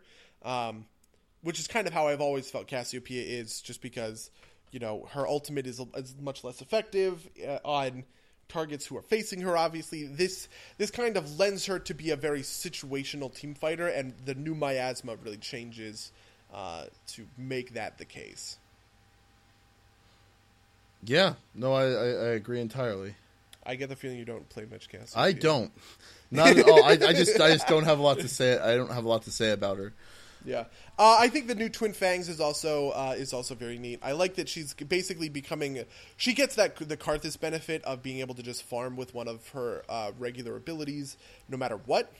Um, I think that that's that's a big change. And then her ult being unchanged is actually kind of interesting to me because I never really felt like Cassiopeia ult was all that good or bad. It's, it was always just kind of a blah ability, uh, but clearly they want to keep it up. So that's sure. I guess they can they can leave that there. Yeah. Um, I'll, I, like I said, I'll, I'll just kind of take your word for it. I, I, I'll, I think I've played Cassiopeia once, so I, I really don't have any insight into how, how she works. yeah, fair enough. Uh, there's kind of eight more changes. Do we want to run that down? We're already at one one thirty. What do you want to do? Um. Hmm. I, I think we could do them quickly. Let's let's, let's let's let's shoot for the moon. Okay, cool. Uh, so the first person is Annie. Uh, this is basically turning Annie. This is adding a, a, a skill cap almost to Annie. She get her Tibbers is way stronger as kind of an operator, uh, like a just. Uh... Okay, I'm fucking this up kind of horribly. Um, Tibbers now has a lot of different effects, but he is much less splashy. Uh, the initial AoE damage has been lowered, and uh, the aura damage has also been lowered a lot. Actually, the aura damage uh, uh, has been lowered in like base damages, though its um, uh, ratios also went down. Now Tibbers auto attack scales with Annie's AP, and it's more about keeping Tibbers up in a fight and having Tibbers do the right thing in a fight. Um, Tibbers enrages and gains 275% attack speed, 100% move speed um, uh, when he is summoned, when Annie dies, and when Annie stuns a target. So I think Tibbers lasting 45 seconds or whatever, and you being able to proc stuns while Tibber is up, Tibbers is up, is a more valuable thing uh, for her overall. Um, And yeah, and now uh, Tibbers doesn't die when Annie dies, yeah, which is which is uh, in uh, her, I- you know, also her molten shield thing, uh, which I don't quite like or get, uh, is where they've seemed to have found the power budget for a lot of this stuff. Um, the duration is down to three seconds. The armor and it's no longer armor and MR; it's just flat DR, and it doesn't speed up Tibbers anymore. So they've really kept this thing a one point wonder. I, I don't really know what else to say about that. I mean, forty percent damage you could- reduction seems pretty powerful to me. Yeah, I mean, I guess that's the case. Uh, I, I can't really remember the last time I was like, "Oh man, I gotta hit that molten shield so I don't get blown up," kind of thing. Yeah, Al- Also, Tibbers apparently stays up after you die. I don't really know how this mechanic works, but I think it's kind of neat. Where when Annie dies, Tibbers enrages after and targets that player uh, that killed Annie's to kind of like return kills. I don't know. I haven't seen. And I he- haven't seen like gains- a video. He gains fifty percent missing health when Annie dies. I, I, there's like not enough detail in this in this blurb for me to figure out what what the hell's happening. That Yeah, seems really powerful. Yep, that seems pretty good. Uh, next on the mid-season list is Swain, who is very much kind of the same. Um, his passive is being tweaked, being made a little bit more powerful. The mana restore on kill. Um, the Q, interestingly, is now um, a zone. So he sends his Raven to a zone, and then the Raven does damage to stuff in that zone, zone dealing double damage. I think this got patched to uh, minions um, rather than the 25 plus, you know, kind of whatever the AP ratio is. The AP ratio has actually got accre- increased uh, basically across the board. Uh, and a lot of his base damage has got decreased, which I think positions him more as a traditional mage than as a kind of like hybrid mage fighter, which he has been for a long time. Yeah. Um, Ravenous Flock, he now has five ravens, so he's much more dangerous in a team fight scenario uh, because the um, the heal against minions has been reduced to 15% from 25%. So in a 5v5 team fight, you are getting back tons of damage and you are dealing tons of damage with Ravenous Flock. Did, did you did you talk about the E change at all? I, I Uh, I guess not. Uh, So- he's so- a little so- bit more of a one point wonder. well, yeah, I was gonna say this actually makes it really. This is much better you no longer have to think about like, am I gonna try and do something silly and get the damage amp up? But it's it's always twenty percent in every rank. I think that's a great. That's a huge buff, right? Yeah, You- I mean most most uh, most Swains have been maxing E first for a long time. Yeah. I think now we're going to see maxing Q first. Right, you take one Uh, because you could just take W. you could just take one point of E, and like and and that's great. You get most of the effect that you're getting from it anyway. Um, I don't know. I'm I'm really excited for that. That makes me that makes me super super hype. Um, good. I guess I'm glad you're hyped for Swain. I like Swain. Uh, I like Swain a lot too. Swain is a champion I played a lot of a long time ago, but I don't. I haven't played him very much recently. Uh, Fiddlesticks has a new passive. When he's standing still for 1.5 seconds, he gets a burst of movement speed, which is kind of a weird passive. But I guess I think Yeah. it makes it makes him a stronger jungler because he can engage these ganks in a better way. yeah, I I guess. Um, I don't know. Like I, I I just oh I like I feel like fiddle I feel like this isn't gonna make fiddlesticks great again. Um, I, I feel like fiddlesticks has not been a great place for a while, and I don't think these changes are gonna. Well, maybe they will. Uh, the changes on his W are interesting because now you don't just sit there and drain anymore because the cooldown is starts at the end of the cast. Um, so you have four to three seconds of downtime between uh, drains where you kind of have to figure figure your shit out. The big change that I think is super powerful is Dark Wind um, bounces seven times from five, which makes it just a more powerful ability. Right. And also, you can you can kind. I think the bigger part of that is you can cast it and then start draining, so then it, it'll prioritize bouncing to the drain target, so you can get multiple Yeah. bounces on the same same drain target. Um, so maybe maybe I'm not giving enough credit. We'll see. We'll see how that goes. The next Uh, one yeah. Is Ziggs. I think this change is absolutely fucking bonkers. His satchel charge executes turrets at what is it? Uh 25, 27.5, 30, 32.5, 35% health. Like Jesus fuck what the shit. So I think there's a couple pieces of this. One, satchel charge has a very long cooldown base. Two, it's Ziggs' only escape or CC ability. Um, and three, uh, they uh, they peeled off the ability for his um, his Inferno Bomb dealing double damage to minions. I think they the, initially what it was is you had Ziggs and he could just ult a far away minion wave so that you know like you could just do crazy long range wave control with Ziggs Sure. with his ultimate. You can no longer do that. Um, and now it's meant to. Okay, put Ziggs in a lane, start sieging up. If you poke that tower down with Caitlyn, boom, he blows it up. Keep moving, kind of thing, right? Yeah, that's fair. um, but it is also, but like I said, it's also his escape. It's also um, his only CC, uh, like hard CC tool. So, you know, Yeah. I guess it makes Mega Inferno Bomb more of a more of a combat skill than a like you said like a wave clearing skill. yeah. Um, I, I st- we'll see how it goes. I think it's still crazy. I think that the, I think it's pretty crazy too, for the record. Uh, but I like I like it. I think it's a neat change. I think uh, having more interactions with towers, uh, which is something that they've kind of been slowly eking back into the game with stuff like Azir passive, right, um, is interesting. Uh, Tristana's reworked E uh, is interesting and something that I want to see, you know, more of because obviously towers are a big part of the game. yeah. Uh, Syndra, very straightforward. Um, her AP ratio uh, on her E goes up, and her cooldown on her stun goes down, and her passive is changed. Um, the Dark Sphere, uh, when she so it used to be when she reached max rank, with all of her abilities, they gain different things. Uh, I think her E and her R, the spell width increased by 50% for the stun and the range by 75% for her ultimate are the same. Um, but now Force of Will grabs two additional spheres, which I think just makes Force of Will the W where she throws a sphere at you or throws a minion at you um, bigger as an AoE, and the Dark Sphere, which increases the lifetime of spe- of spheres, means that she can get more spheres in per ultimate, which is crazy. Yeah.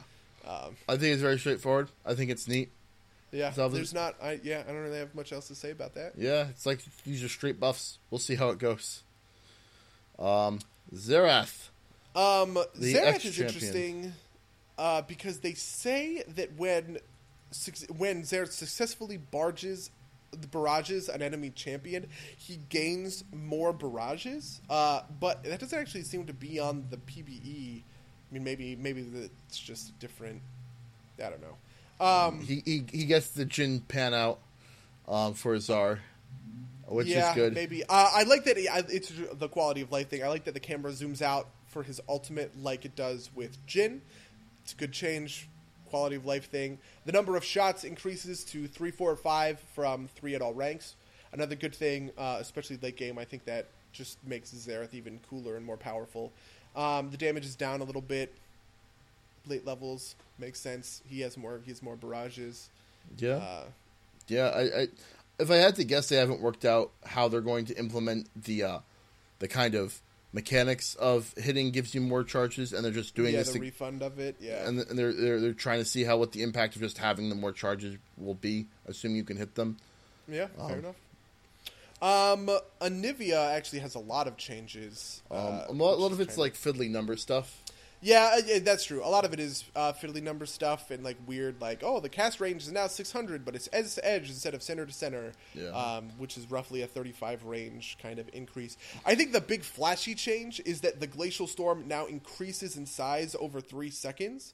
Um, uh, pretty pretty crazily. It goes from a 150 radius up to a 400 radius um, over three seconds. 400 radius being, you know, 800 units across, which is like eight Teemos.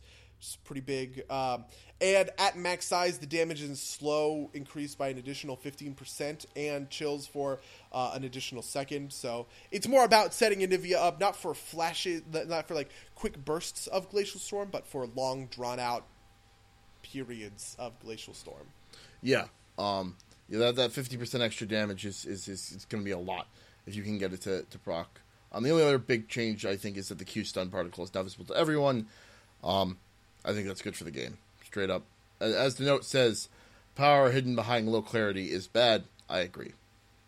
unless you're Vel'Koz. Um, the Veigar uh, changes are the last one, which is crazy. Okay, so Veigar's new passive is whenever he strikes an enemy champion with a spell, that grants Veigar a stack of Phenomenal Evil, which is like his ability power stack. His Baleful Strike still grants uh, Phenomenal Evil on unit kill, um, and two for minions and monsters. It's very, very same kind of thing.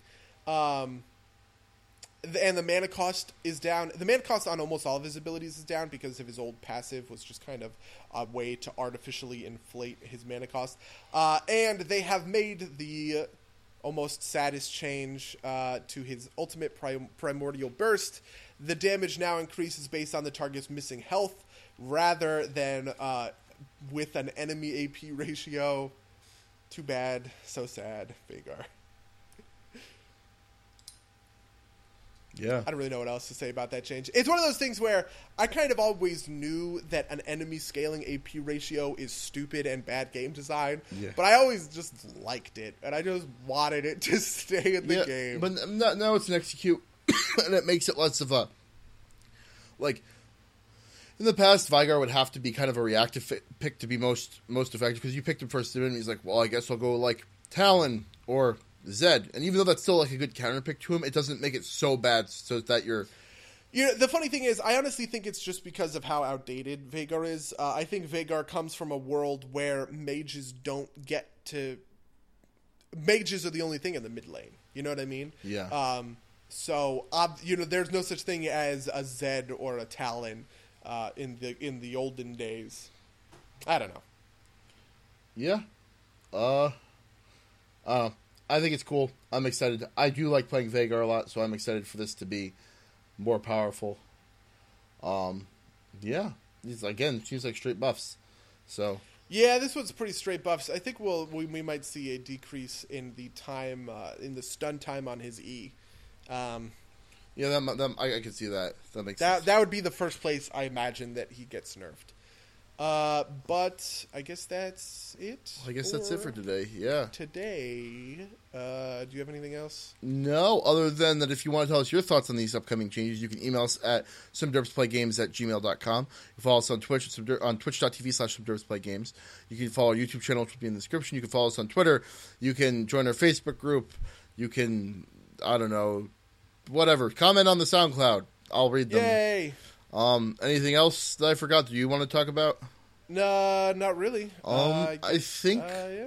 most of the games are off for the next. Are you going to run Hell's Rebels while I'm while I'm Uh, on vacation?